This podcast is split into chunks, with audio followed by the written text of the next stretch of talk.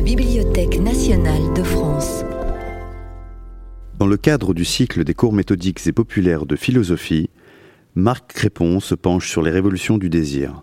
Cette première séquence est consacrée au surréalisme. Bien, bonjour à tous euh, et à toutes. Je suis euh, heureux de vous retrouver comme euh, tous les ans maintenant depuis quelques années au mois de janvier pour deux semaines consécutives. donc les deux séances que je vais vous proposer cette année porteront sur les révolutions du désir, ce que j'ai appelé les révolutions du désir. Et il y a bien, et la séance d'aujourd'hui va être essentiellement consacrée à une lecture euh, suivie et commentée, euh, assez libre des manifestes du surréalisme d'André Breton, pour nous donner à comprendre euh, ce que nous pouvons entendre par révolution du désir. Il y a bien des façons d'entendre les révolutions du désir. Quatre, en réalité, que nous allons découvrir chemin faisant et que je voudrais donc, comme je viens de le rappeler, vous donner les moyens de découvrir au fil conducteur d'une lecture suivie, introductive donc, de quelques textes surréalistes, à commencer par ces différents manifestes. Souvenez-vous de leur coup d'envoi. Nous sommes en 1924. Et voici ce que Breton écrit en guise d'ouverture.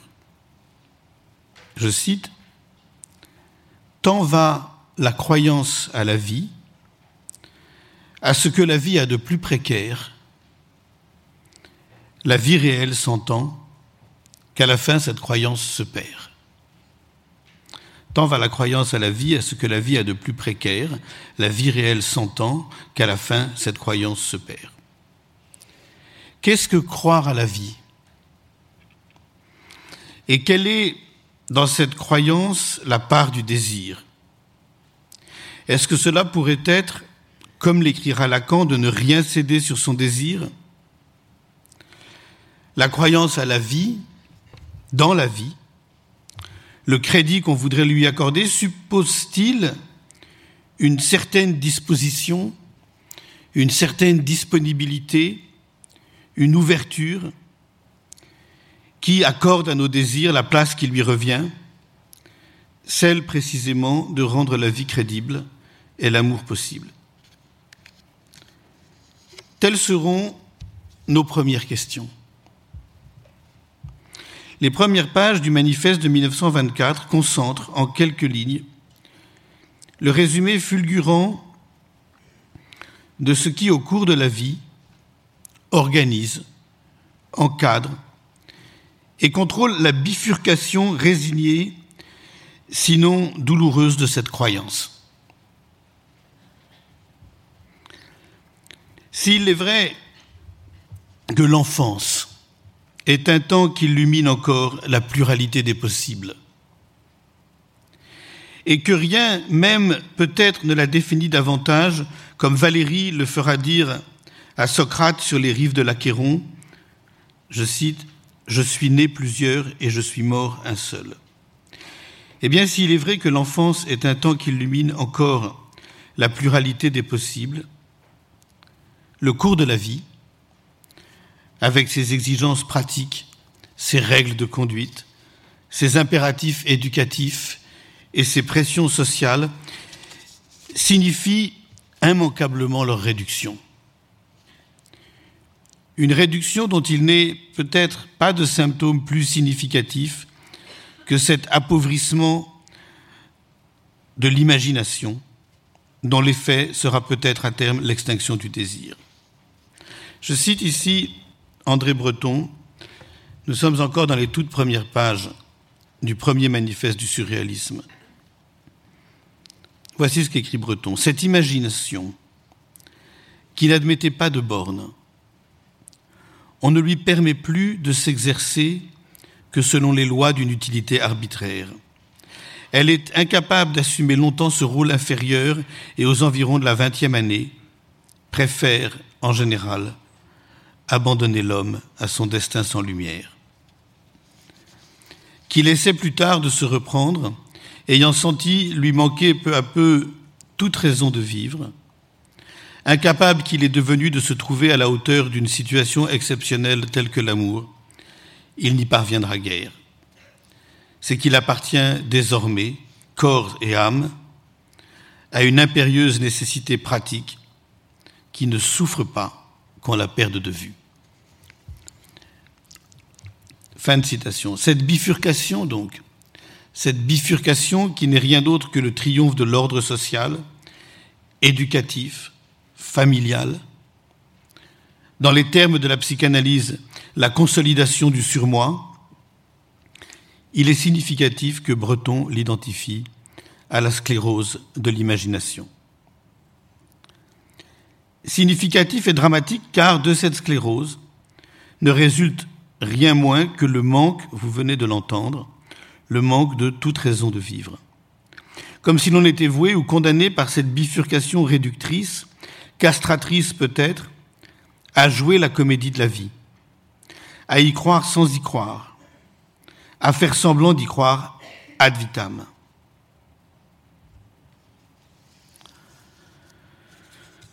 D'où la question que nous ne pouvons pas manquer de nous poser.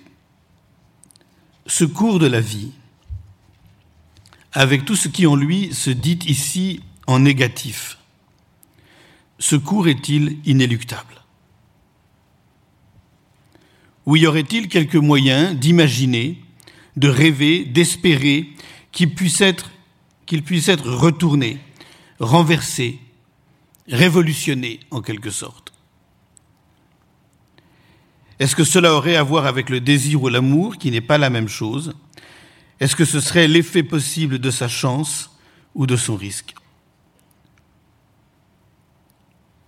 Serait-ce alors en ce sens que nous devrions essayer de comprendre en un premier temps ce que nous pourrions entendre par révolution du désir?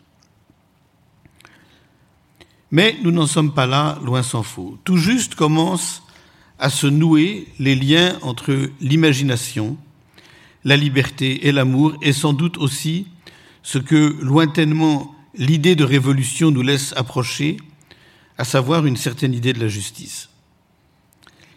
Il n'est pas dit en effet que ce que nous allons penser, ce que nous allons essayer de penser aujourd'hui sous le nom de révolution du désir, ne porte pas en soi essentiellement une semblable idée et qu'à terme ce que nous devrions penser soit la relation entre le destin de nos désirs et la justice.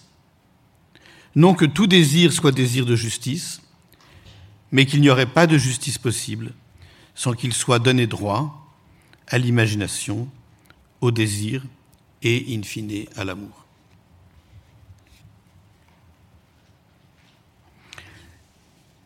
Je ne l'invente pas, je poursuis ma lecture de André Breton qui dit, juste après les passages que nous venons de lire, réduire l'imagination à l'esclavage. Quand même il irait de ce qu'on appelle grossièrement le bonheur. C'est se dérober à tout ce qu'on trouve au fond de soi de justice suprême. Donc je redis ce passage, réduire l'imagination à l'esclavage, quand bien même il y irait de ce qu'on appelle grossièrement le bonheur, c'est se dérober à tout ce qu'on trouve au fond de soi de justice suprême. C'est alors qu'apparaît le paradigme de la folie dont l'une des caractéristiques essentielles serait précisément le réconfort de l'imagination. À la réprobation sociale, au regard qu'il suscite suspicieux, ceux que la société tient pour fous, qu'elle condamne, rejette ou stigmatise, n'auraient rien de plus puissant à opposer que le réconfort qu'ils puisent dans leur imagination, leur délire, écrit Breton, qu'ils goûtent assez pour supporter qu'il ne soit valable que pour eux. Nous aurons peut-être l'occasion de revenir chemin faisant. Comment pourrait-il au demeurant en aller autrement lorsque euh, on, lit les surréalistes? Nous aurons peut-être l'occasion de revenir sur la folie avec son cortège d'hallucinations, d'illusions, de fantasmes, en nous souvenant de ce qu'ajoute l'auteur de l'amour fou, breton donc, ce n'est pas la crainte de la folie, écrit Breton, ce n'est pas la crainte de la folie qui nous forcera à laisser en berne le drapeau de l'imagination. Il reste que cette dénonciation de l'appauvrissement de l'imagination a un prix sur lequel il importe de s'attarder dès lors qu'il va, de façon imperceptible, nous donner accès à une seconde façon de comprendre ce qu'on pourrait entendre par révolution du désir. Elle gouverne une critique sans concession du réalisme, dont, dans les discours, dans le manifeste du surréalisme, dont les cibles identifiées sont d'une façon délibérément provocante Dostoïevski, Proust et Stendhal. Essayons de comprendre ce que Breton reproche au réalisme. D'abord et avant tout de prétendre à une forme de connaissance, sans ombre et sans surprise, qui ne laisse aucune part à l'inconnu, à l'imprévisible, à l'inattendu, à tout ce qui pourrait, en d'autres termes, échapper à l'emprise omnisciente du narrateur. Le modèle incriminé est à n'en pas douter celui du roman de formation dans lequel, écrit Breton, songeant d'une façon discutable au roman de Dostoïevski, je cite, L'auteur s'en prend à un caractère et celui-ci étant donné, fait pérégriner son héros à travers le monde. Quoi qu'il arrive, ce héros, dont les actions et les réactions sont admirablement prévues, se doit de ne pas déjouer, tout en ayant l'air de les déjouer, les calculs dont il fait l'objet. Les vagues de la vie peuvent paraître l'enlever, le rouler, le faire descendre il relèvera toujours de ce type d'humain formé. Fin de citation. Songeant cette fois-ci à Proust, il poursuit même Breton plus avant sa critique, déplorant cette fois-ci d'une façon qui reste sans doute injuste et réductrice à l'égard de l'œuvre proustienne, mais pas non plus sans fondement, que, je cite, l'intraitable manie qui consiste à ramener l'inconnu au connu, au classable, berce les cerveaux, et que le désir d'analyse l'emporte sur les sentiments. Alors pourquoi cette critique nous importe-t-elle? Cette critique du réalisme Parce que, rapportée au sujet qui retient notre attention, qui est le désir, elle interroge les limites de leur analyse réaliste. Que sait-on au juste et qu'ignore-t-on, que manque-t-on quand on s'en tient à une description de leur expérience, de leurs troubles, de leur destin, de l'ordre de celles qu'on trouve dans les romans de Balzac, Stendhal, Flaubert, sans compter la littérature romantique et tant d'autres. À supposer que l'on reconnaisse l'insuffisance d'une description réaliste, une insuffisance que suffirait à pointer l'idée de formation avec tout ce que celle-ci peut supporter de format, peut supposer de formatage, de mise en forme, de cadrage, donc et d'intégration des normes sociales, fût-ce pour les dénoncer, il apparaît que ce qui fait défaut est d'abord affaire d'interprétation. C'est l'interprétation de nos désirs qui est insuffisante dans les romans réalistes. Voilà pourquoi, au premier sens, que nous avons trouvé, esquissé sommairement, auquel il faut entendre les révolutions du désir, qui est celui d'un retournement, d'un bouleversement de l'existence. C'est ça le premier sens. Les désirs sont révolution, font révolution, en tant que l'irruption du désir bouleverse, retourne l'existence. Eh bien, à ce premier sens, il faut en adjoindre un second, indissociable, qui n'est rien moins que la révolution de son interprétation. Comme si, au fond, on ne pouvait prendre la mesure de la façon dont nos désirs signifient un bouleversement de l'existence qu'à en révolutionner l'interprétation elle-même.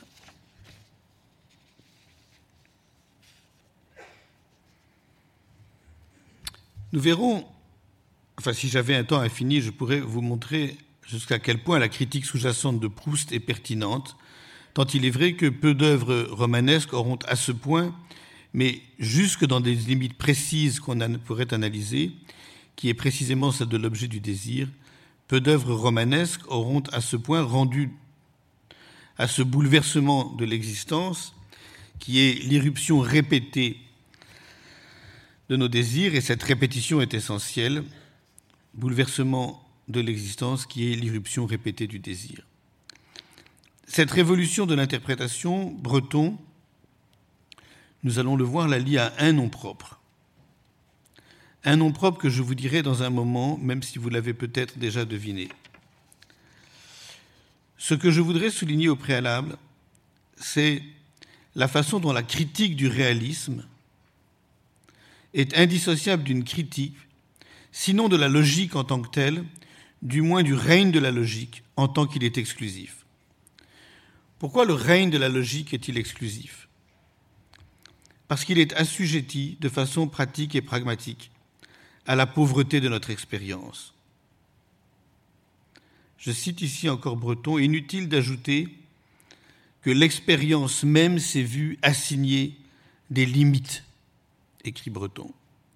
Elle tourne dans une cage dont il est de plus en plus difficile de la faire sortir.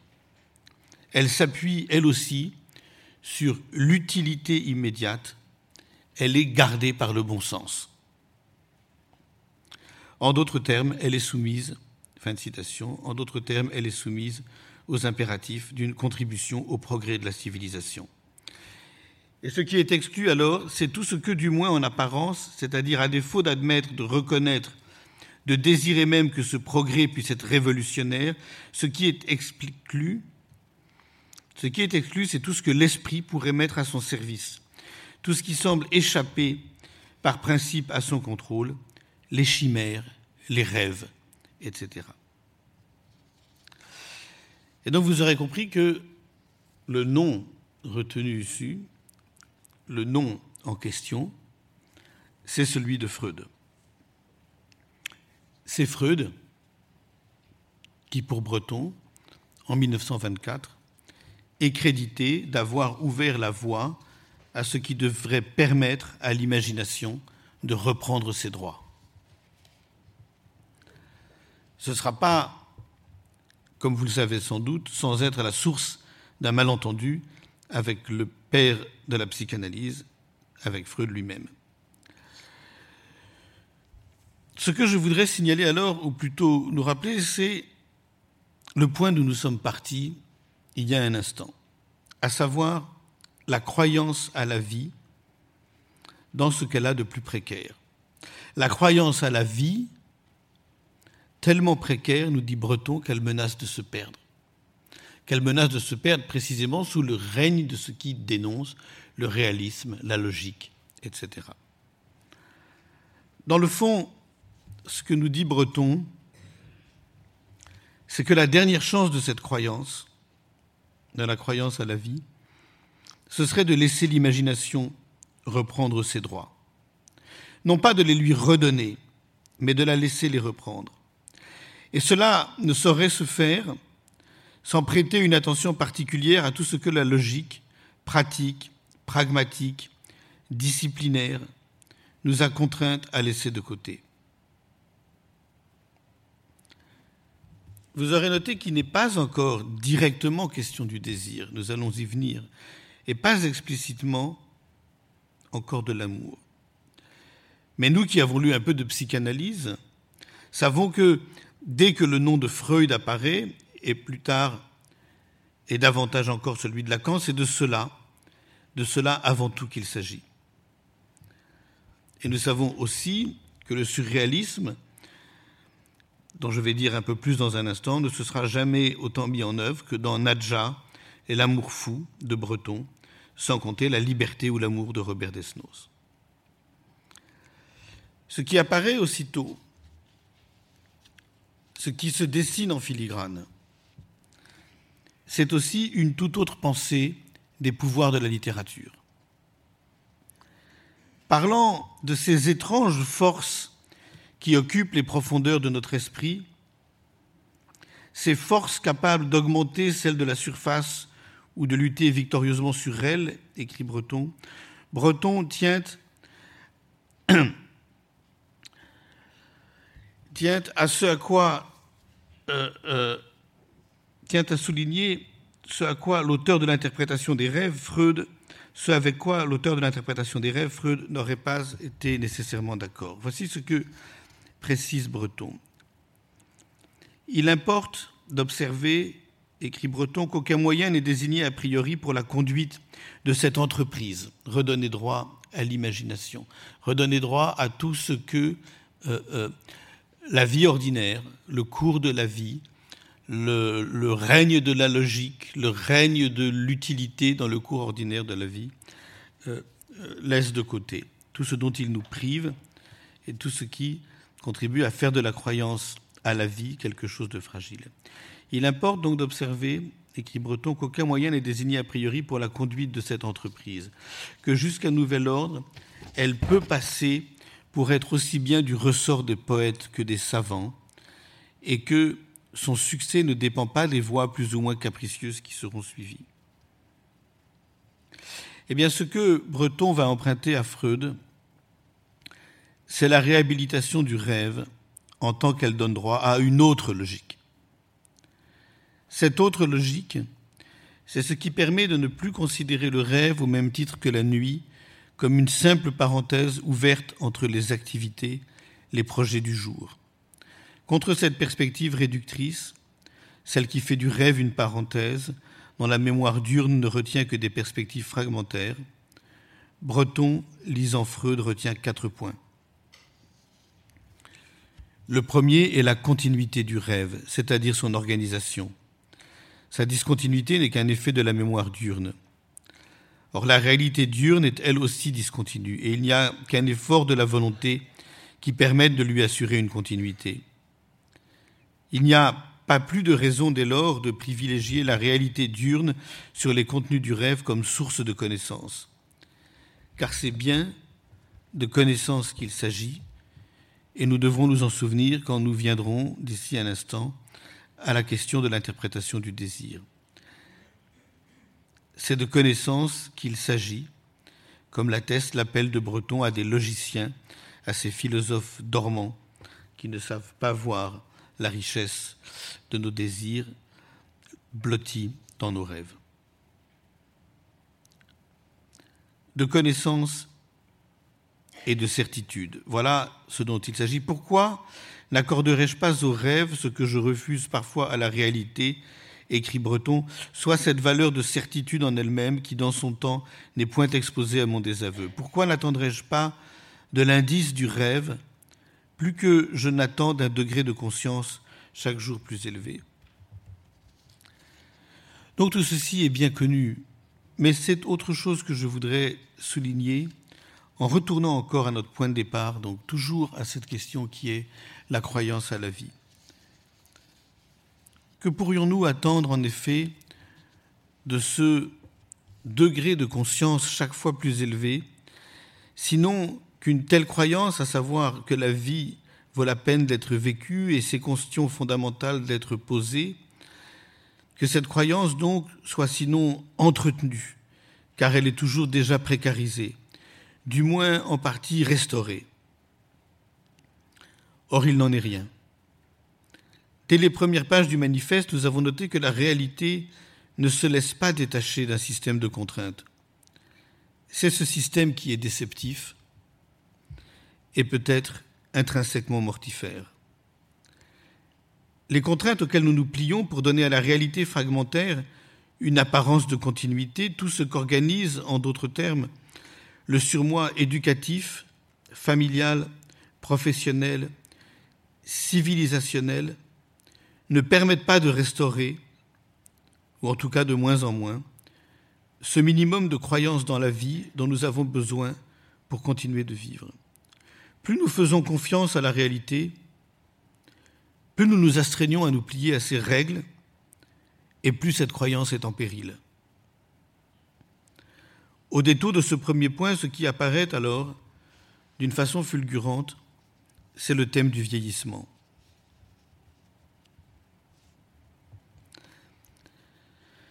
Je vieillis, écrit Breton.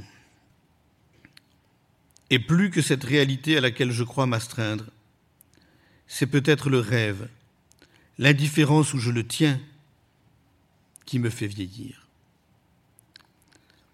Accorder du crédit, à commencer par de l'attention à ses rêves, ce serait retarder, différer l'inéluctable vieillissement auquel expose la confrontation exclusive avec la réalité. Mais accorder du crédit à ses rêves, c'est aussi, comme nous n'avons pas fini de l'expliquer, rendre droit à ses désirs. Et donc, et donc la question est la suivante, est-ce que ce serait ça le premier sens de la révolution du désir ou de la révolution de nos désirs? La révolution du désir ne serait rien d'autre alors à chaque fois répété, à chaque fois répété, ce serait ça l'irruption du désir dans la vie. La révolution du désir ne serait rien d'autre alors, à chaque fois répété, que le retournement du cours de la vie, de son inévitable épuisement, de son vieillissement, de son précipice. Le désir, nos désirs, retourneraient le temps de la vie parce qu'ils en différeraient le vieillissement. Et rien au contraire ne l'accélérerait davantage que l'indifférence ou le mépris dans lequel les contraintes de la réalité nous enjoindraient de le tenir. Le second point que Breton retient de sa lecture de Freud tient à la façon dont l'état de veille est lui-même traversé de phénomènes qui le désorientent et atteste que même dans son fonctionnement normal, il obéit à des suggestions qui lui viennent de cette nuit profonde. Ces phénomènes sont l'aveu d'un déséquilibre. Ils sont autant de failles dans la cuirasse censée nous protéger. Nous protéger de quoi? De nos désirs sans doute, du trouble qu'ils génèrent, auquel nous voudrions ne pas attacher trop d'importance ou tenir pour le fruit ou l'effet du hasard. Nous verrons plus tard ce qu'il en est du hasard et plus explicitement des hasards de rencontres et de leur nécessité secrète. Le point que nous devons retenir pour le moment est la façon dont Breton l'enchaîne, ce trouble, le rattache aux données perdues du rêve. Qui me dit, écrit Breton, que l'angle sous lequel se présente cette idée qui le touche, ce qu'il aime dans l'œil de cette femme, n'est pas précisément ce qui le rattache à son rêve. L'enchaîne à des données que par sa faute il a perdues. Et s'il en était autrement, de quoi peut-être ne serait-il pas capable? Je voudrais lui donner la clé du couloir. Encore une fois, il y va de la croyance à la vie. Ce que semble suggérer Breton, c'est que s'il nous est si difficile de faire autrement que faire semblant seulement de croire à la vie, c'est peut-être que nous ne savons pas accorder suffisamment d'attention aux manifestations de notre désir telles qu'elles jettent un trouble sur l'existence. Le troisième point que souligne Breton concerne la façon dont le rêve est un espace de libération. Advient dans le rêve ce que la raison ne laisserait pas advenir.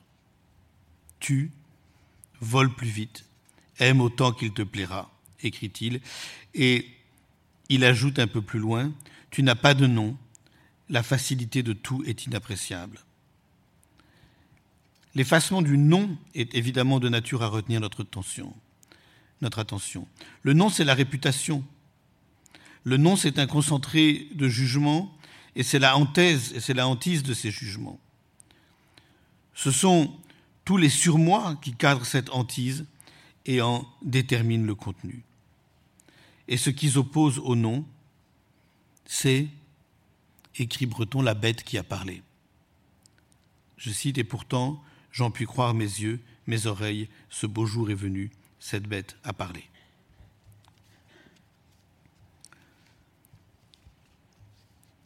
Reste alors un quatrième point qui est évidemment décisif dès lors que s'y révèle le contenu à proprement parler du manifeste du surréalisme. Ce qui est manifesté, ce qui est déclaré dans le manifeste, dont il faut aussitôt noter que là encore c'est de l'ordre de la croyance, est la chose suivante. Je crois, écrit Breton, je crois à la résolution future de ces deux États en apparence si contradictoires, que sont le rêve et la réalité, en une sorte de réalité absolue, de surréalité, si l'on peut ainsi dire. Cette croyance, vous l'aurez compris, fait écho à celle en voie de disparition sur laquelle s'ouvre le manifeste. Vous vous souvenez, nous l'avons rappelé il y a un instant, tant va la croyance à la vie, à la vie réelle s'entend, qu'à la fin, cette croyance se perd. La précarité de la vie réelle a pour effet, nous l'avons dit, de fragiliser la croyance que nous aimerions mettre en elle. Et nous commençons à peine à entrevoir les raisons de ce qui la fragilise. Nous pouvons pressentir également, via les rêves, que cette fragilisation n'est pas sans report, n'est pas sans rapport avec la reconnaissance ou la considération que nous accordons à nos désirs, tels qu'ils se manifestent précisément dans nos actes et les actes, lapsus, actes manqués, qui nous désorientent. Ce que manifeste donc le manifeste du surréalisme, c'est une croyance alternative à la croyance épuisée dans la vie réelle. La croyance dans la résolution de ces deux états en apparence si contradictoires que sont le rêve et la réalité en une sorte de réalité absolue, de surréalité si l'on peut dire. Deux choses ici demandent une explication. La notion de résolution tout d'abord, celle de réalité absolue ou surréalité d'autre part. Qu'est-ce qui est résolu? La contradiction tout d'abord. La contradiction qui n'est qu'apparente. Le rêve devient partie prenante de la réalité. Il n'est pas moins essentiel à la croyance dans la vie. Au contraire, il est la condition pour qu'une croyance de cet ordre redevienne possible, alors même que les forces sociales, familiales, religieuses n'auront cessé depuis cette rupture qui marque peut-être la fin de l'enfance de creuser, de renforcer, d'armer la contradiction.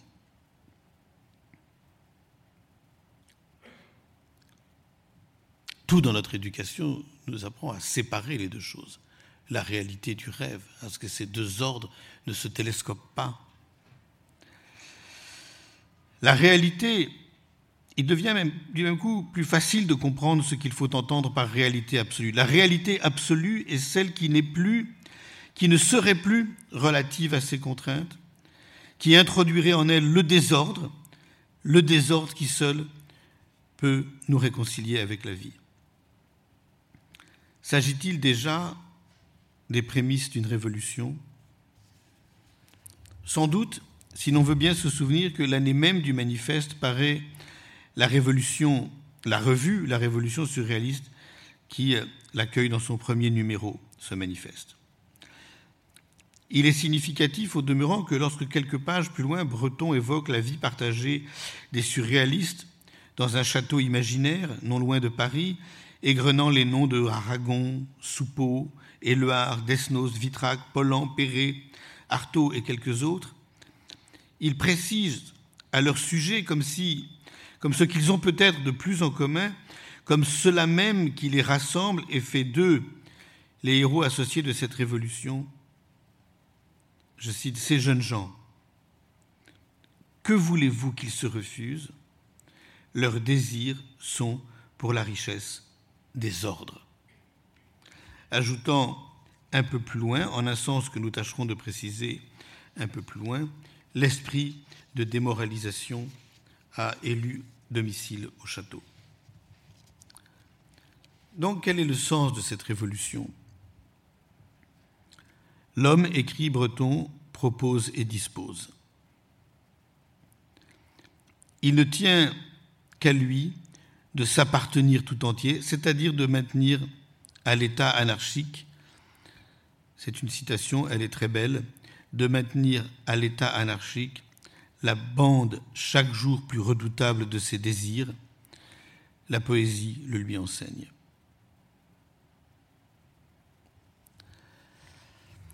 Jusqu'à présent,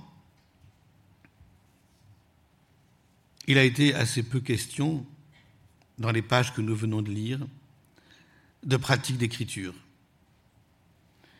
Elles font leur entrée au lieu même où ce qui a été dit il y a un instant de la surréalité s'accorde avec l'exigence, non plus de reconnaître la place des rêves dans la vie, du moins plus seulement, mais de donner droit à l'entretien continué du désordre des désirs. La poésie, voilà ce que soutient Breton, nous enseigne à maintenir, encore une fois je cite, à maintenir à l'état anarchique la bande chaque jour plus redoutable de nos désirs. Nous n'allons pas, en tout cas pas tout de suite, nous précipiter pour donner une interprétation psychanalytique de cette bande chaque jour plus redoutable de nos désirs. Il n'en est peut-être pas encore temps. C'est sur un autre point que je voudrais insister. Je vous ai dit en commençant que je voulais entendre la révolution du désir, ou les révolutions du désir, en quatre sens. Nous avons jusqu'à présent, dans les considérations qui précèdent, identifié deux façons de comprendre les révolutions du désir. La première est existentielle. Et pour le résumer d'un mot, ce que fait la révolution alors, c'est renverser le cours de la vie quand celui-ci menace de se perdre dans le manque de raison de vivre qui rend toute croyance dans la vie fallacieuse, illusoire, sinon impossible. La seconde révolution est herméneutique. Et il y va alors tout simplement de l'interprétation du désir. Et nous avons déjà évidemment euh, pressenti la place que dans cette révolution herméneutique, tout au long du XXe siècle, la psychanalyse devait jouer. La troisième, et elle est évidemment capitale, nous le découvrons à présent, la troisième est poétique. Donc la première existentielle, la seconde herméneutique, la troisième poétique. Mais il faut entendre ici poétique au sens large, pas seulement au sens de l'écriture de la poésie, ni même seulement au sens de la littérature. Et euh, si nous avions un temps infini devant nous, nous rencontrerions évidemment bien d'autres modes d'expression artistique qui, tout au long du XXe siècle, auront donné droit à la même révolution, la peinture, la sculpture, le cinéma, la photo, etc. Il est maintenant un quatrième sens. Et quand bien même il nous faudra attendre la lecture d'un manifeste ultérieur intitulé Position politique du surréalisme, qui date de 1935, donc 11 ans plus tard, pour lui donner droit, il, est impossible de ne pas souligner la façon dont ce quatrième sens apparaît déjà, étroitement enlacé au sens que nous venons d'exposer. Cette quatrième façon d'entendre ce que recouvre l'idée de révolution du désir, c'est évidemment celui que porte éminemment l'idée même de révolution, à savoir le sens politique. Et il n'est pas anodin que ce soit au moment même où la poésie fait elle-même irruption dans le manifeste que la politique, dans un temps messianique qui est celui-là même qui permet de penser son avenir, s'annonce sous ce mode. Le temps du Verbe signale l'injonction messianique ou, prophétique, l'urgence aussi sans doute. Écoutez, voici ce qu'écrit Breton, et donc soyez attentifs à ce ton prophétique messianique, qui est une autre façon d'entendre la révolution du désir. Voici ce qu'écrit Breton. Le temps vienne où elle, la poésie, décrète la fin de l'argent et rompe seul le pain du ciel pour la terre. Il y aura encore des assemblées sur les places publiques et des mouvements auxquels vous n'avez pas espéré prendre part. La fin de l'argent, alors fin de citation, la fin de l'argent, comment ne pas la comprendre autrement que comme la fin du capitalisme et la rupture du pain du ciel pour la terre, comme celui de l'Église, comme celle de l'Église. Revenons-en, je laisse de côté ce quatrième sens, sens réellement politique, prophétique. Revenons-en néanmoins pour un instant encore à la révolution poétique, en ayant conscience que l'expression est insuffisante, puisque ce qu'il importe de tenir ensemble, ce sont les quatre acceptions de cette révolution, telles qu'elles sont articulées les unes aux autres. Et souvenons-nous que ce qui rend cette articulation indispensable, ce qui noue les uns aux autres, autrement dit les caractères existentiels, herméneutiques, poétiques et politiques de cette révolution, c'est qu'elle a le désir pour sujet et pour objet. Et c'est aussi ces quatre sens qu'il faut tenir pour que le récit que donne Breton de l'aventure surréaliste trouve la dimension qu'il s'est reconnue, celle effectivement d'être une révolution dont le sujet, l'objet et le moteur sont le désir. Alors, vous connaissez sans doute ce coup d'envoi. C'est un passage extrêmement célèbre du premier manifeste du surréalisme, celui de 1924, que je vous rappelle donc, que je vous relis. Un soir donc, écrit Breton. Un soir donc, avant de m'endormir, je perçus nettement articulé au point qu'il était impossible d'y changer un mot, mais distraite cependant du bruit de toute voix, une assez bizarre phrase qui me parvenait sans porter trace des événements auxquels, de l'aveu de ma conscience, je me trouvais mêlé à cet instant-là. Phrase qui me parut insistante. Phrase, oserais-je dire, qui cognait à la vitre. Je me rendis compte que j'avais affaire à une image d'un type assez rare, et je n'eus vite d'autre idée que de l'incorporer à mon matériel de construction poétique. Je ne lui eus pas plutôt accordé ce crédit que d'ailleurs elle fit place à une succession à peine intermittente de phrases qui ne me surprirent guère moins et me laissèrent sous l'impression d'une gratuité telle que l'empire que j'avais pris jusque-là sur moi-même me parut illusoire et que je ne songeais plus qu'à mettre fin à l'interminable querelle qui a lieu en moi. C'est la fin, évidemment, qui est capitale ici et qui est très importante pour nous. Des phrases qui ne me surprirent guère moins et me laissèrent sous l'impression d'une gratuité telle que l'empire que j'avais pris jusque-là sur moi-même me parut illusoire et que je ne songeais plus qu'à mettre fin à l'interminable querelle qui a lieu en moi. De ce récit, nous pouvons retenir déjà quelques éléments qui sont autant de signes vers ce qu'assurément nous devrons prendre en compte d'ici un moment dans l'interprétation ultérieure du désir. Dans l'interprétation ultérieure du désir. Le premier est que ces phrases qui sont à l'origine de ce que Breton va par la suite expérimenter puis décrire comme un procédé d'écriture automatique, désarment l'empire que le sujet imagine avoir sur lui-même, attestant ce que cet empire a d'illusoire. Est-ce à dire que le propre de l'écriture automatique, immédiatement référé à l'analyse freudienne, une écriture qui de ce fait même n'est pas sans rapport avec l'expression de nos désirs, le propre de cette écriture est-il donc de tracer les voies d'une poétique du désir? Deux motifs le laissent supposer.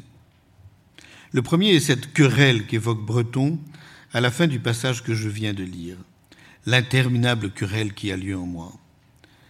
Comment l'entendre, l'interminable querelle qui a lieu en moi, sinon comme cette censure contre laquelle il est si difficile de lutter, sinon impossible de façon consciente, parce que nous n'avons pas conscience autrement que par le malaise, nous n'en avons pas conscience autrement que par le malaise ou le mal-être qui en résulte.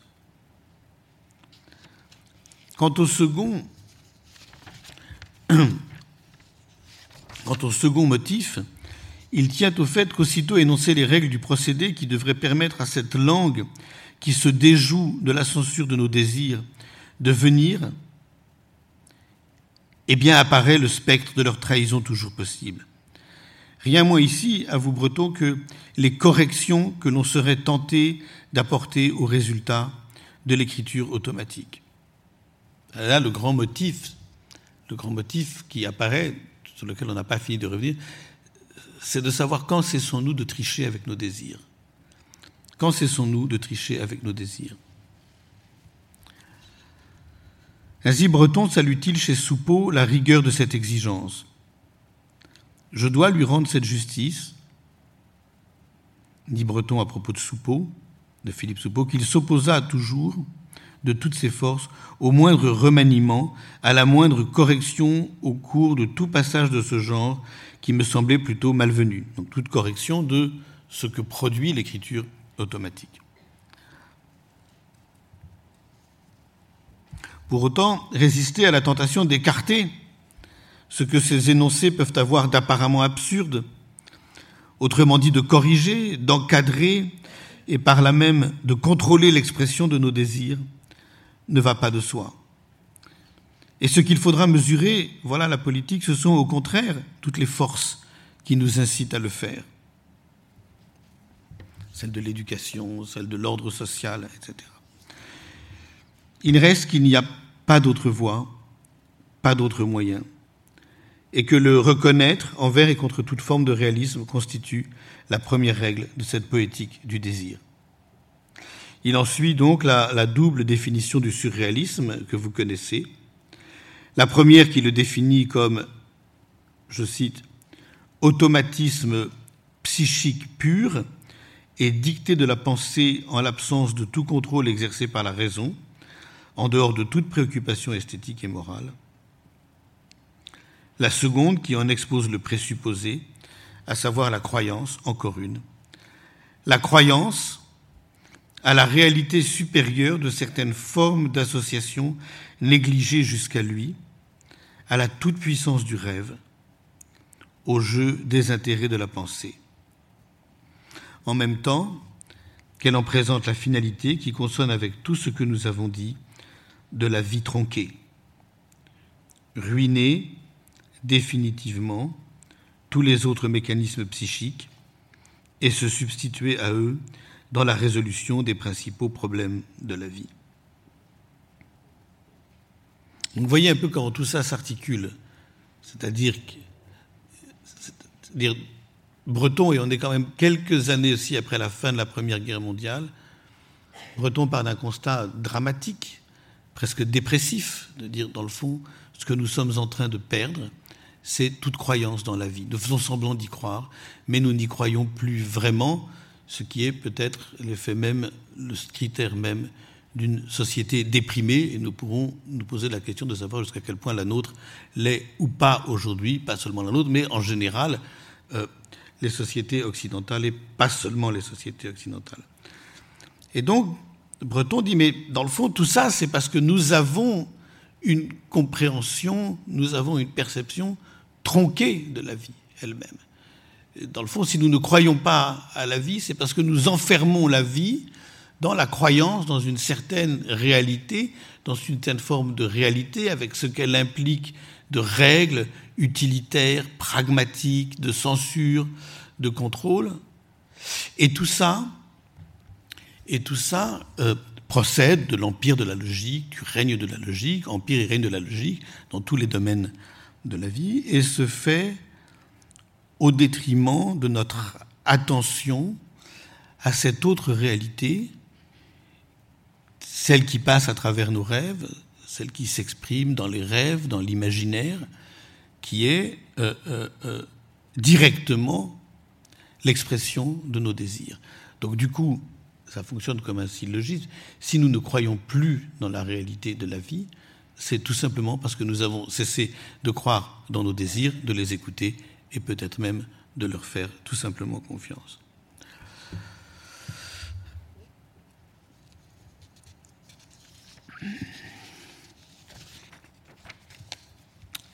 Et donc, encore une fois, la vie. C'est ça qui m'a fasciné quand j'ai relu l'été dernier les manifestes du surréalisme. C'est, c'est dans le fond ce motif-là, cette présence-là, cette omniprésence de ce motif-là la croyance à la vie. C'est une question qu'on se pose peut-être pas suffisamment. Qu'est-ce que c'est croire à la vie?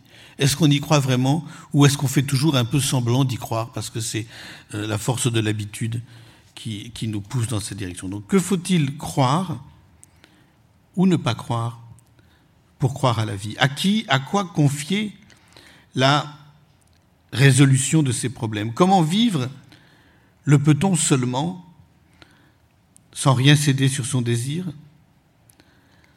C'est alors que surgit la question la plus difficile, rien moins que celle de l'enregistrement. Il est insuffisant en effet de dire que les procédés de l'écriture automatique expriment nos désirs. Il les enregistre. Je cite Breton, nous qui, ne nous, sommes livrés à aucun travail de filtration, écrit Breton, qui nous sommes faits dans nos œuvres les sourds réceptacles de tant d'échos, les modestes appareils enregistreurs qui ne s'hypnotisent pas sur le dessin qu'ils tracent, nous servons peut-être encore une plus noble cause. Quelle cause?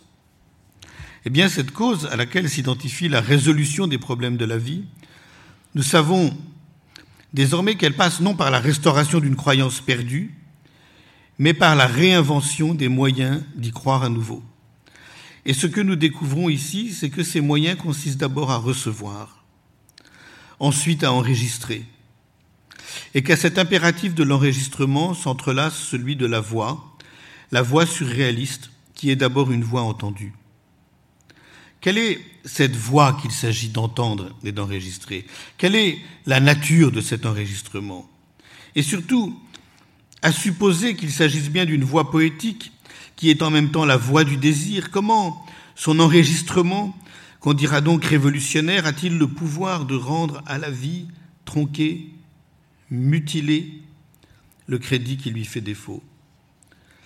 Que veut dire Breton quand il écrit que Desnos, le plus fascinant peut-être des surréalistes au destin tragique, parle surréaliste à volonté Ou encore, comme il l'écrit également, qu'il lit en lui un livre ouvert et ne fait rien pour retenir les feuillets qui s'envolent au vent de sa vie.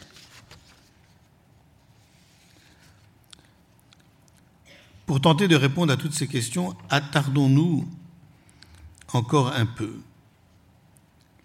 Entrons dans ce que Breton appelle, je cite, les secrets de l'art magique surréaliste.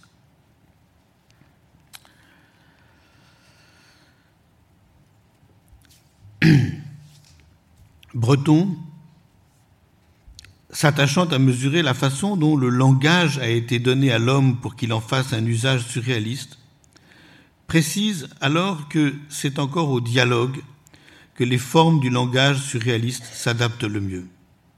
Autrement dit, ces mots, ces groupes de mots, qu'il s'agit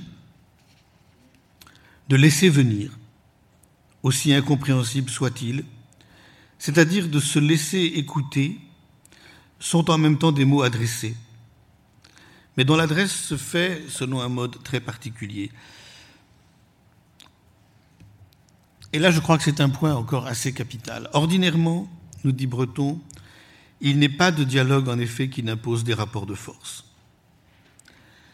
Dialoguer, c'est toujours de façon plus ou moins explicite traiter la parole de l'autre en ennemi quel que soit l'effort de sociabilité qui tente à le masquer. C'est dur à entendre. C'est dur à entendre, mais ça demande beaucoup, beaucoup de réflexion quand même. C'est ce rapport que le dialogue, tel que le surréalisme poétique le conçoit, celui que pratiquèrent Breton et Soupeau en écrivant les champs magnétiques, entend suspendre.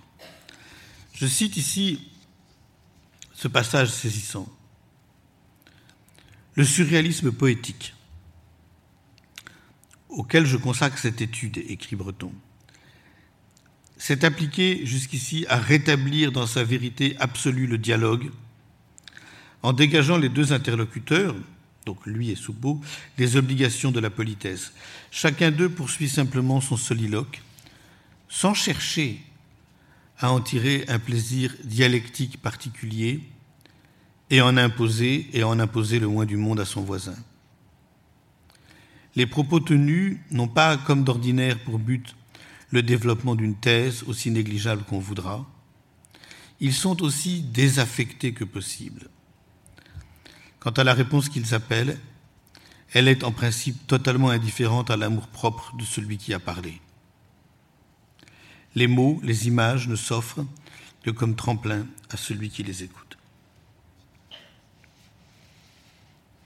Écouter de l'autre la voix poétique telle qu'il l'écoute lui-même, tel serait donc l'apport essentiel du surréalisme poétique. Si l'on admet maintenant que le langage surréaliste ouvre une voie privilégiée pour laisser le désir se dire, il est une conséquence immédiate qu'il est possible d'en tirer. C'est que la façon dont le désir se dit dans le langage ordinaire ne constitue pas une voie de cet ordre, contaminé qu'il est par ses rapports de force. Voilà. Ça, c'est un point, quand même, également qui demande réflexion. La façon la plus ordinaire que nous avons d'exprimer nos désirs est la plupart du temps contaminée par des rapports de force. Il y aurait, autrement dit, un abîme, un hiatus, ou une distorsion entre l'expérience que nous avons de nos désirs au gré du langage dans lequel nous exprimons les sensations, les doutes, les moments de désespoir ou de joie qui l'accompagnent, et cette vérité du désir que le dialogue du désir, que le dialogue surréaliste, tout comme nous le verrons peut-être la cure analytique serait seule à même de nous donner à connaître.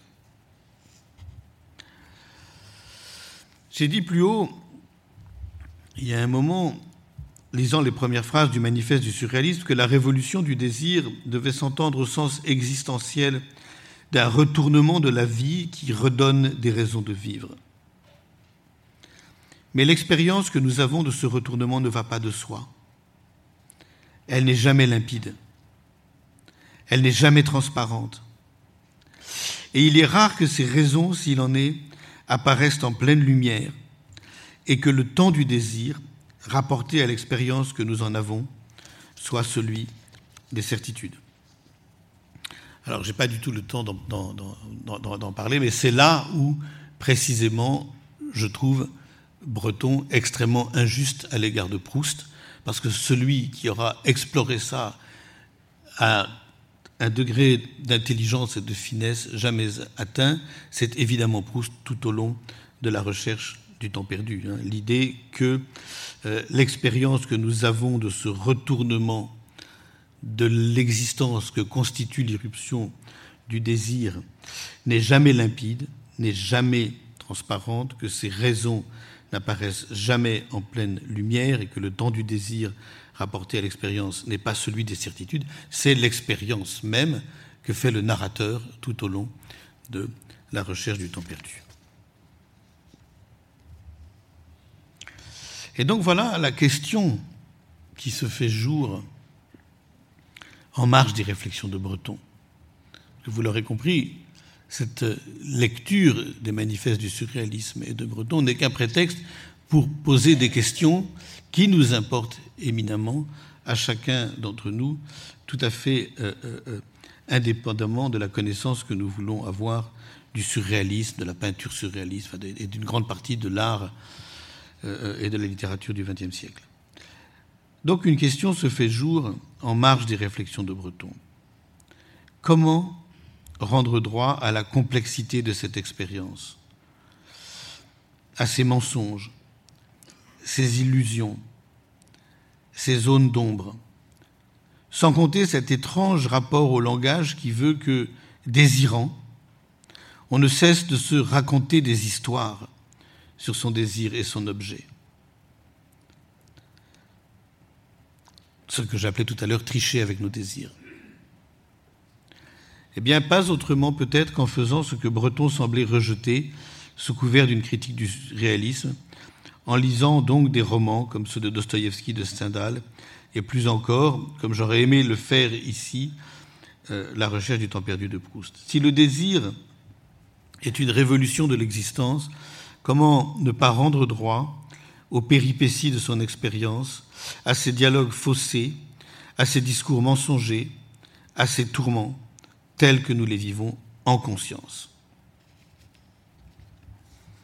Et ça, c'est ma façon quand même de, réhabiliter un tout petit peu et Dostoïevski et Proust contre Breton. Maintenant, retournons pour un instant encore aux différents manifestes du surréalisme. Je vais laisser de, de côté les longues considérations qui concernent l'image, y compris l'image poétique, je rappellerai seulement que dans les longs développements que Breton consacre à l'image poétique, il prend le soin de distinguer la conception surréaliste de l'image de celle que donne à la même époque un autre grand poète qui est Pierre Reverdy, tandis que pour Pierre Reverdy, l'image poétique procède du rapprochement volontaire de deux réalités distantes, elle résulte pour Breton, et ça c'est important, d'un rapprochement fortuit d'où jaillit une étincelle, ce qu'il appelle la lumière de l'image. Le surréalisme consiste alors d'une part dans la mise en œuvre des conditions les plus favorables à leur production, la production de ces images, d'autre part dans le crédit, encore une affaire de croyance que nous voulons bien leur accorder. ce qu'il importe alors de souligner, c'est que cette atmosphère consiste d'abord et avant tout à se laisser envahir par ces images, en leur laissant prendre dans l'esprit cette place prépondérante qui, en revient, qui revient à en faire une source de connaissance. Quelle connaissance Eh bien, précisément, nous y voilà, celle qui a pour objet rien moins que nos désirs. Je cite, Il, l'esprit, prend conscience des étendues illimitées où se manifestent ses désirs, où le pour et le contre se réduisent sans cesse, où son obscurité ne le trahit pas. Il va porter par ces images qui le ravissent, qui lui laissent à peine le temps de souffler sur le feu de ses doigts. C'est la plus belle des nuits, la nuit des éclairs. Le jour auprès d'elle est la nuit. que du même coup, la connaissance de nos désirs puisse avoir un caractère révolutionnaire, c'est le dernier paragraphe du manifeste qui l'atteste, puisqu'il y va de rien moins que du procès du monde réel au titre d'un non-conformisme absolu. À ce procès, s'il devait avoir lieu, ce ne serait certainement pas comme témoin à décharge, précise Breton, que le surréalisme serait appelé. Autant dire qu'il en serait plutôt comme le procureur. De fait, la conclusion est martiale.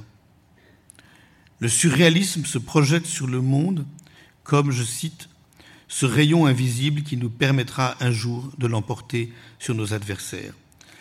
Mais ce qu'il importe de souligner, c'est évidemment la toute dernière phrase du premier manifeste du surréalisme qui fait écho à la première sur laquelle nous sommes tant revenus.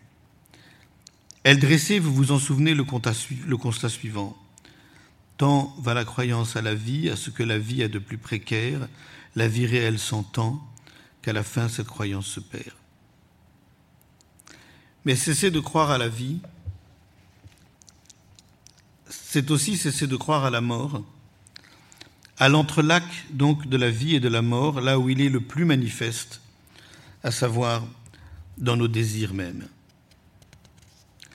Vivre, cesser de vivre, comment y croire? Eh bien, en prenant tout simplement, nous dit Breton, la mesure du fait que la solution est imaginaire. En d'autres termes, qu'elle se trouve, s'il y en a, dans le pouvoir restaurer des images telles que la révolution surréaliste les donne à voir, rien moins que la manifestation la révélation, l'exaucement peut-être de nos désirs.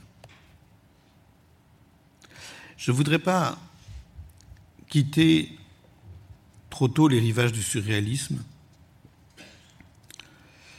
et donc dire un mot du second manifeste publié six ans plus tard, en 1930. On retient le plus souvent de ce second manifeste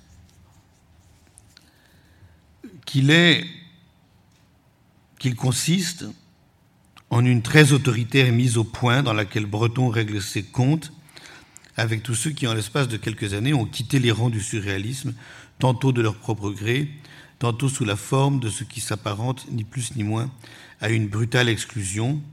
Et il est vrai que le ton de ce second manifeste est souvent désagréable, les procès injustes, et qu'à lire entre les lignes, on est surpris de l'intransigeance dogmatique dont il semble parfois faire preuve. On aurait tort pourtant de s'en tenir à cette première impression.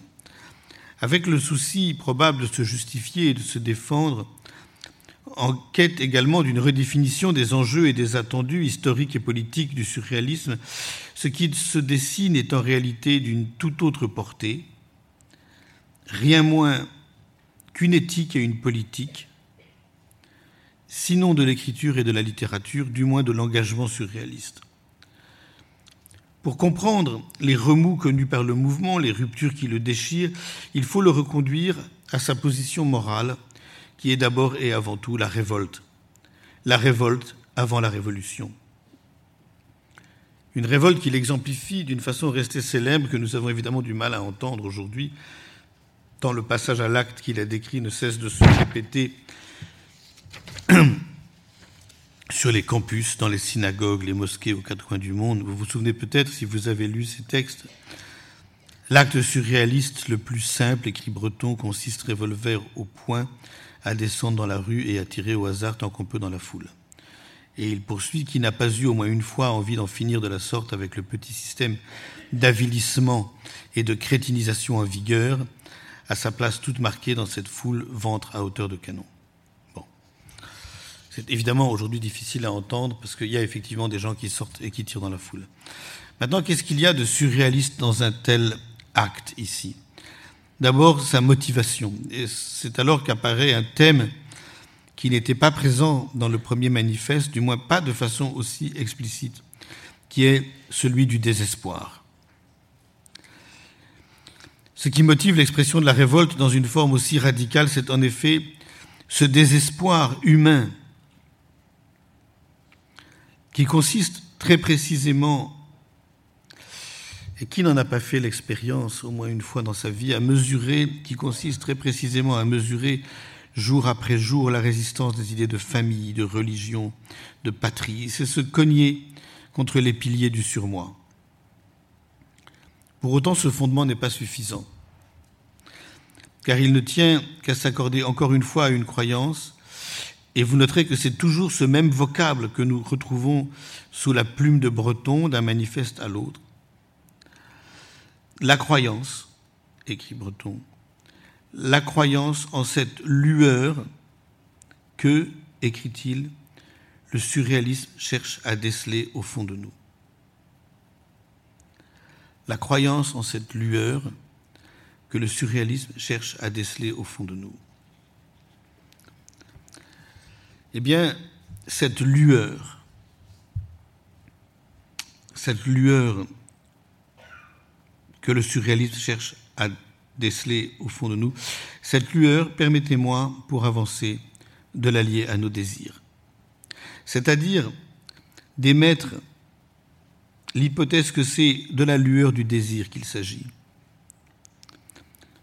De se donner, et que de se donner comme lueur, de se donner comme lueur n'empêche pas sa lumière d'être souvent fulgurante. Et, ce que nous devrions saisir alors au cœur de l'activité surréaliste, c'est l'articulation du désespoir que j'évoquais à l'instant et de cette croyance, c'est-à-dire de notre attachement à la lueur de nos désirs comme à une lumière dans la nuit. D'un côté, nous serions tenus par la révolte qu'engendre le désespoir de nous heurter, encore et toujours, et de voir les autres se heurter comme nous aux forces du surmoi, toujours aussi réactives, parce qu'elles écrasent de leur conformisme tous les signes de nos désirs, proscrivant les mots que nous nous interdisons de dire ou d'écrire, suspendant les gestes qu'elles condamnent. De l'autre, nous serions tout autant tenus par la croyance dans cette lueur, que je suppose donc être celle de nos désirs, qu'il s'agirait, pour le surréalisme, de déceler au fond de nous. Et je cite ici Breton, quiconque feindrait d'adopter cette croyance sans part... la croyance dans la lueur quiconque feindrait d'adopter cette croyance sans partager vraiment ce désespoir, aux yeux de ceux qui savent, ne tarderait pas à prendre figure ennemie. Tout est à faire, tous les moyens doivent être bons à employer pour ruiner les idées de famille, de patrie, de religion.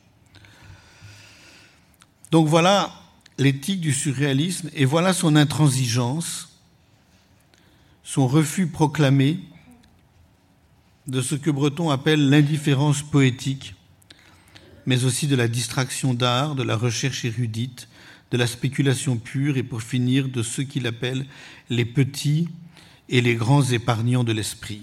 Les petits et les grands épargnants de l'esprit. Un mot de l'exigence qui se lit ici entre les lignes. Aussi injuste soit-il de supposer, comme le fait Breton, que ceux que le surréalisme aura excommuniés, Artaud, Vitrac et tant d'autres, même Desnos, auraient pu en prendre la mesure. Elle nous rappelle, et cela est sans doute partie présente du désespoir, qu'on ne se débarrasse pas aussi aisément qu'on l'imagine, ou qu'on voudrait en donner l'impression de son conformisme bourgeois.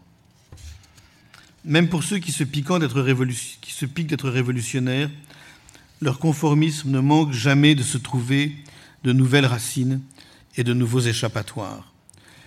Et les intellectuels, les artistes, y compris quand ils font profession d'en être les doctrinaires, ne sont pas les derniers à transiger sur leurs désirs, c'est-à-dire à les canaliser, en d'autres termes, à imposer des limites, à leurs manifestations. On comprend mieux dès lors en quoi consiste l'esprit de révolte. Rien de moins que le refus des limites que l'on s'imposerait pour économiser les ressources psychiques qui rendent à nouveau la vie crédible le refus des limites que l'on s'imposerait pour économiser les ressources psychiques qui rendent à nouveau la vie crédible.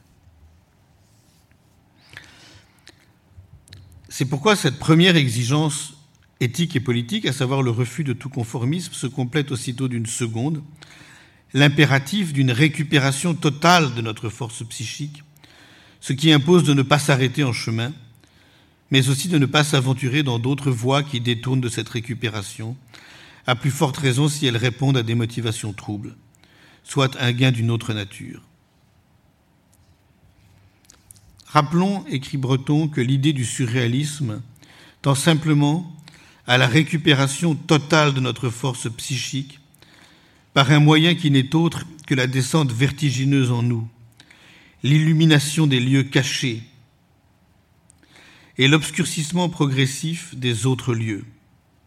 La promenade perpétuelle en pleine zone interdite et que son activité ne court aucune chance sérieuse de prendre fin, tant que l'homme parviendra à distinguer un animal d'une flamme ou d'une pierre.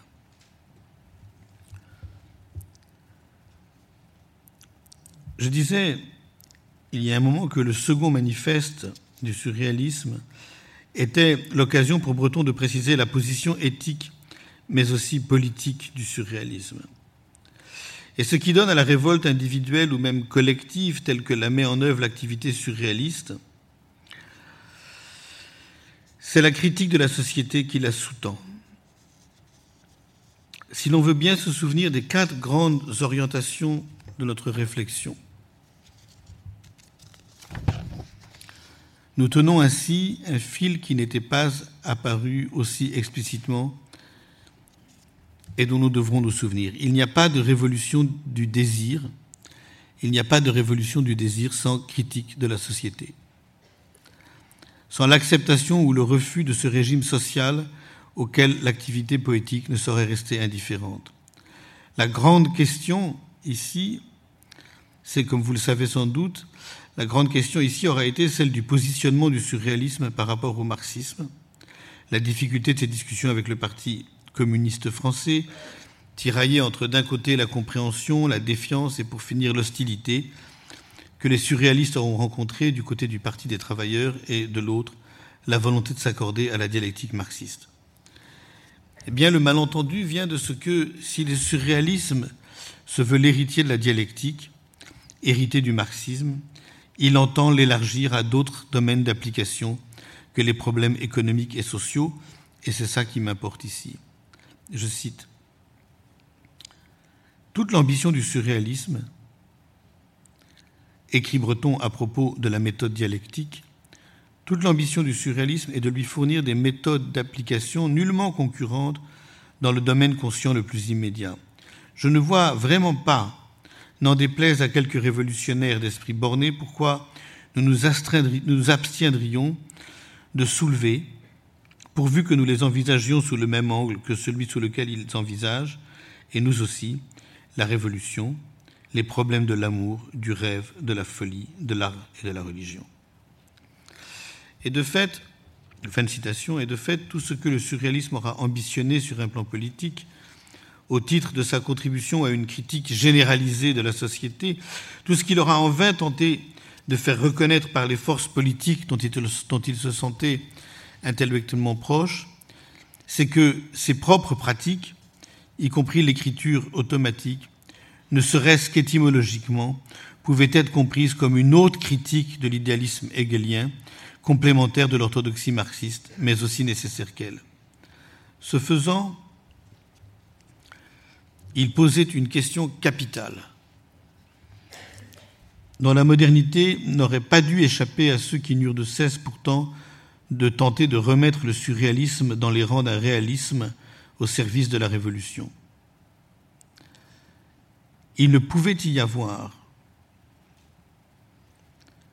il ne pouvait y avoir de critique de la société qui tienne ses promesses sans la mise en question radicale et intransigeante des formes d'écriture, des genres et des pratiques littéraires qui lui sont intrinsèquement liés. Des formes, des genres et des pratiques, par définition conservatrices d'un ordre social déterminé, inscrit dans la langue, gravé dans ses usages. À supposer donc que l'on donne droit au matérialisme dialectique comme critique de la société, celle-ci ne pouvait être pleinement révolutionnaire qu'à la condition de porter, comme le réclamait Engels, une intuition du monde, je cite Engels, appelée à s'éprouver et à se réaliser. Une intuition du monde appelée à se prouver et à se réaliser. La question se posait dès lors, fin de citation, de savoir dans quelle mesure cette intuition ne restait pas incomplète tant qu'elle n'étendait pas sa critique de l'idéalisme hegelien à tout ce que, précisément, le surréalisme entendait explorer, à commencer par la puissance de nos désirs. Je ne résiste pas au plaisir de vous lire quasiment pour conclure une page du second manifeste qui le dit magnifiquement. Elle sauve en quelque sorte le texte de Breton de cette forme de dogmatisme à laquelle ne sait pas toujours échapper son intransigeance. Il y allait pour nous aussi, je cite, je cite Breton, il y allait pour nous aussi de la nécessité d'en finir avec l'idéalisme proprement dit, la création du mot surréalisme seule nous en serait garante. Et pour reprendre l'exemple d'Engels, de la nécessité de ne pas nous en tenir au développement enfantin, la rose est une rose, la rose n'est pas une rose, et pourtant la rose est une rose. Ça, c'est la caricature de la dialectique. La rose est une rose, la rose n'est pas une rose, et pourtant la rose est une rose. Donc, de la nécessité de ne pas nous en tenir, il y allait pour nous de la nécessité de ne pas nous en tenir au développement enfantin. La rose est une rose, la rose n'est pas une rose, et pourtant la rose est une rose. Mais qu'on me passe cette parenthèse, d'entraîner la rose dans un mouvement prolifique de contradictions moins bénignes, où elle soit successivement celle qui vient du jardin, celle qui tient une place singulière dans un rêve, celle impossible à distraire du bouquet optique, celle qui peut changer totalement de propriété en passant dans l'écriture automatique, celle qui n'a plus que ce que le peintre a bien voulu qu'elle garde de la rose dans un tableau surréaliste, et enfin celle, toute différente d'elle-même, qui retourne au jardin. Il y a loin de là, à une vue idéaliste quelconque, et nous ne nous en défendrions même pas si nous pouvions cesser d'être en but aux attaques du matérialisme primaire. Essayons de faire un pas de plus, le dernier pour aujourd'hui. Nous, nous rencontrons ici assurément l'un des fils qu'il importerait de ne pas lâcher si nous pouvions poursuivre pendant des heures et des heures nos réflexions. D'une certaine façon, nous sommes arrivés au point où les différents sens qu'a pris pour nous, depuis une heure et demie, la révolution du désir, se nouent les uns aux autres. Tout tient au lieu que Breton entend signifier et explorer entre expression et révolution. Comment comprendre que les marxistes orthodoxes aient opposé une fin de non-recevoir à sa volonté de donner au surréalisme une dimension politique accordée à leur engagement au service de la révolution Parce que lier expression et révolution, c'est donner à la seconde une portée existentielle, artistique, qui englobe et du même coup excède les limites de l'action sociale, à la fois celle d'une révolution de la vie même. Dès lors que ce qui est en jeu, ce qui doit être révolutionné, concerne, écrit Breton, l'expression humaine sous toutes ses formes, ce n'est pas seulement l'ordre social qui doit être renversé, mais la vie même. La vie même, telle qu'elle s'exprime prioritairement, mais non exclusivement par le langage. En d'autres termes, ce que soupçonne Breton, c'est qu'aucune révolution n'est possible qui ne commence d'abord par une nouvelle conquête du langage, une conquête, voilà l'apport fondamental du surréalisme, qui ne s'identifie pas, qui ne peut plus s'identifier à ce à quoi elle s'était toujours jusque-là identifiée, à savoir sa maîtrise souveraine et consciente d'elle-même. Et ce qu'il pointe par là même, c'est la contradiction insoutenable entre des aspirations révolutionnaires réelles et l'entretien, la conservation jalouse de formes expressives, l'encadrement de l'expression dans des formes qui, tant qu'elles sont conservées, reproduisent du même coup les interdits, les formes de censure et de répression, qui constitue le régime de cette expression.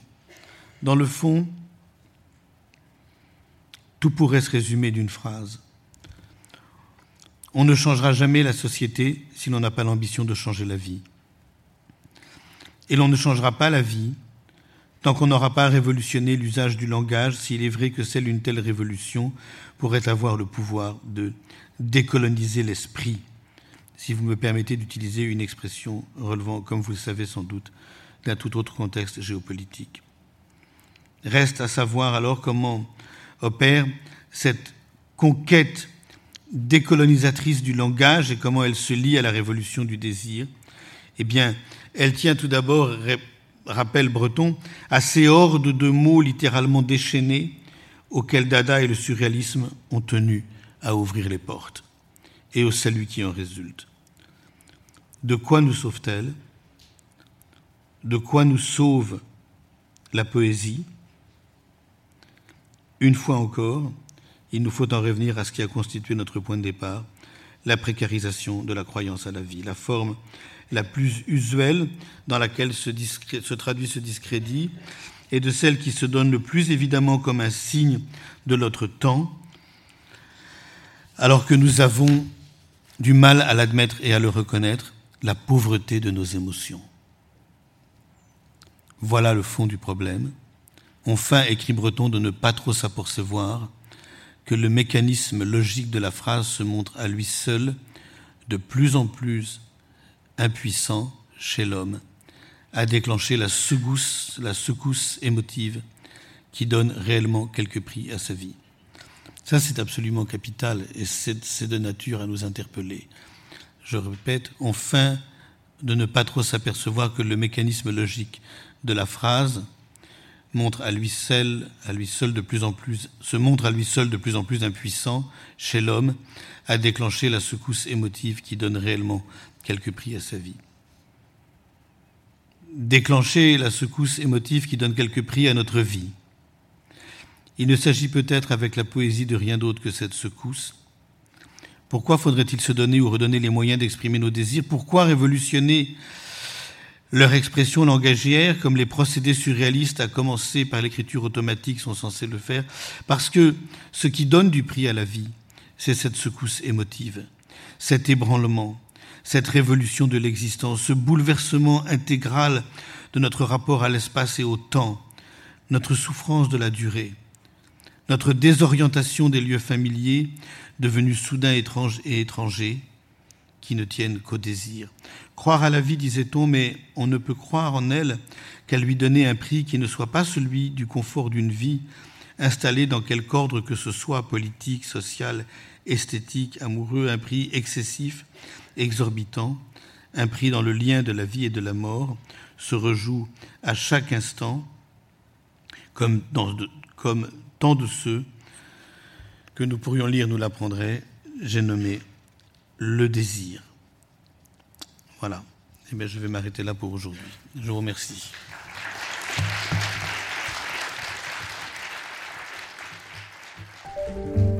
Venez d'écouter un podcast de la Bibliothèque nationale de France.